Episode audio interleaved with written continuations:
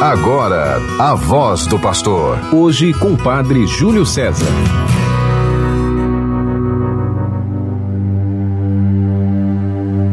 Exultemos de alegria, pois o Senhor do universo amou esta Virgem santa e gloriosa. Querido irmão, querida irmã, você que está conosco pela 91.9 FM, a rádio de nossa arquidiocese, a Sintonia do Bem, e você que nos acompanha pelas outras rádios que neste território arquidiocesano retransmitem o programa A Voz do Pastor. Programa da, do nosso arcebispo, Dom Jaime Vieira Rocha, que ainda está se recuperando da Covid-19. Nós continuamos rezando, pedindo ao Senhor sua plena restauração.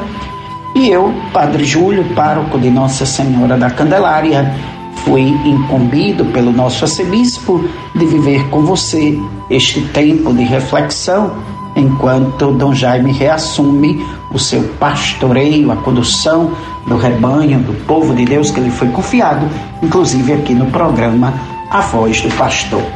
Eu lhe convido neste momento refletirmos juntos o trecho do Santo Evangelho, hoje aquele retirado do escrito por São Marcos, no capítulo 7, dos versículos 24 ao 30. O Senhor esteja convosco, Ele está no meio de nós. Proclamação do Evangelho de Jesus Cristo, segundo Marcos. Glória a vós, Senhor. Naquele tempo, Jesus saiu e foi para a região de Tiro e Sidônia. Entrou numa casa e não queria que ninguém soubesse onde ele estava, mas não conseguiu ficar escondido. Uma mulher que tinha uma filha com um espírito impuro ouviu falar de Jesus. Foi até ele e caiu a seus pés. A mulher era pagã, nascida na Fenícia da Síria.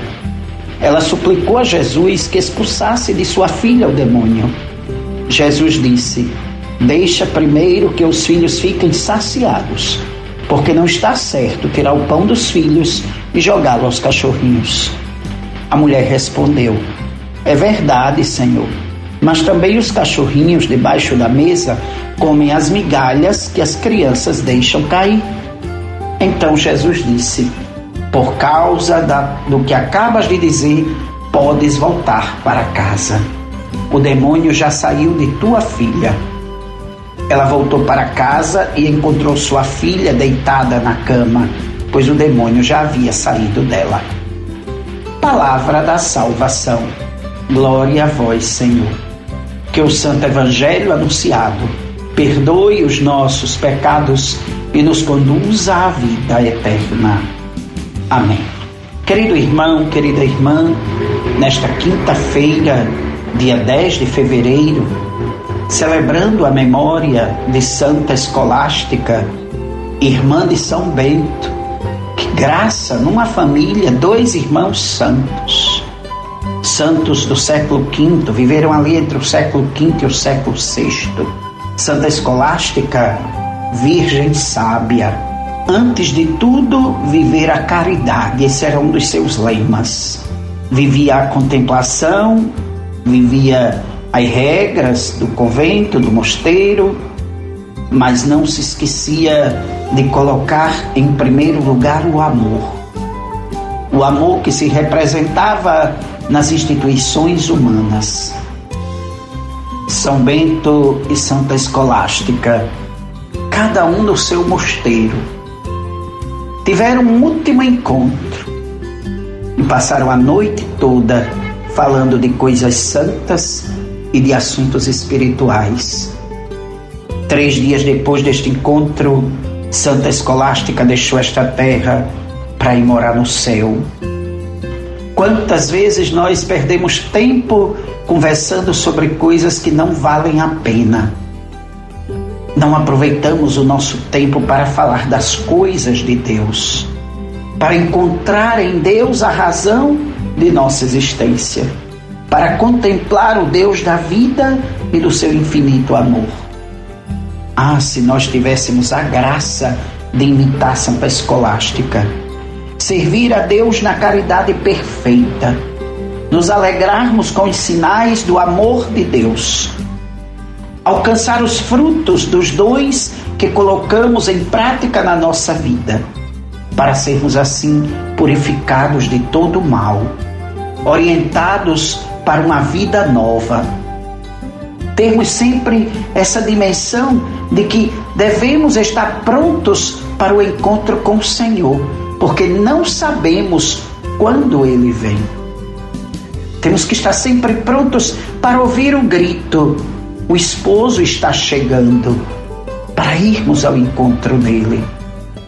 Nos desprendermos das coisas deste mundo, elas perecem, elas se acabam. Nós temos que estar prontos para as coisas do céu. Aprender com Santa Escolástica a amarmos sempre mais a Deus aqui na terra para o contemplarmos eternamente no reino do céu. Assim como Santa Escolástica, somos convidados a ter fé e nesta fé acolher a palavra de Deus.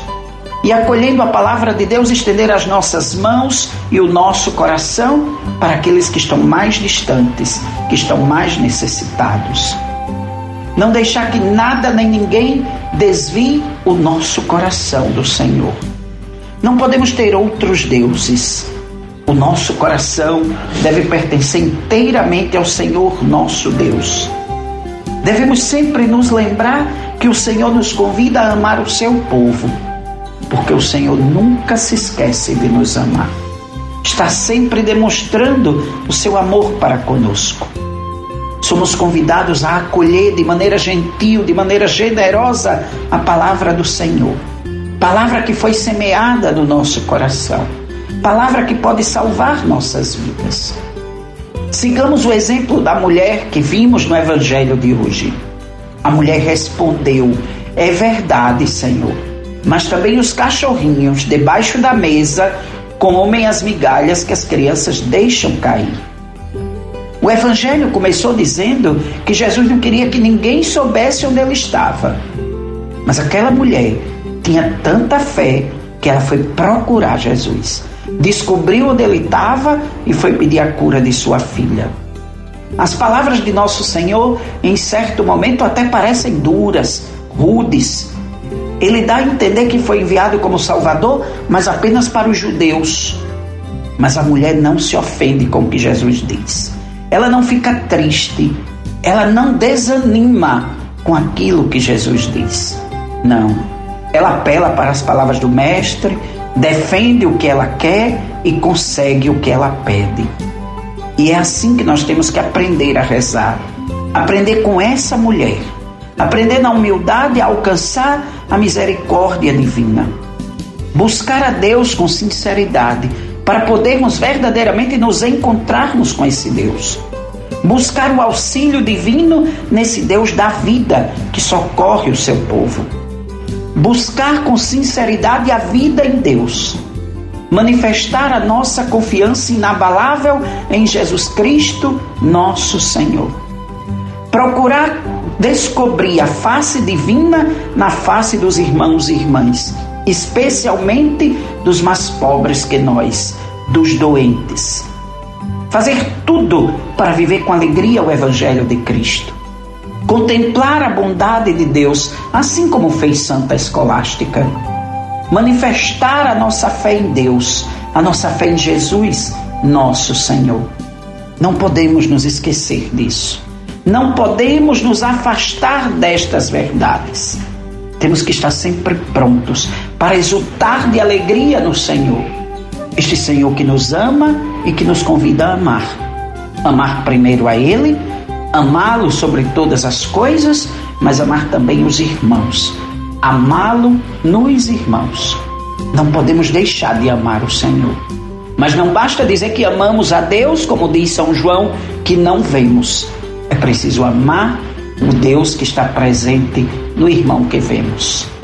Que pela intercessão de Nossa Senhora tenhamos todos uma feliz quinta-feira. Em nome do Pai, e do Filho e do Espírito Santo. Amém.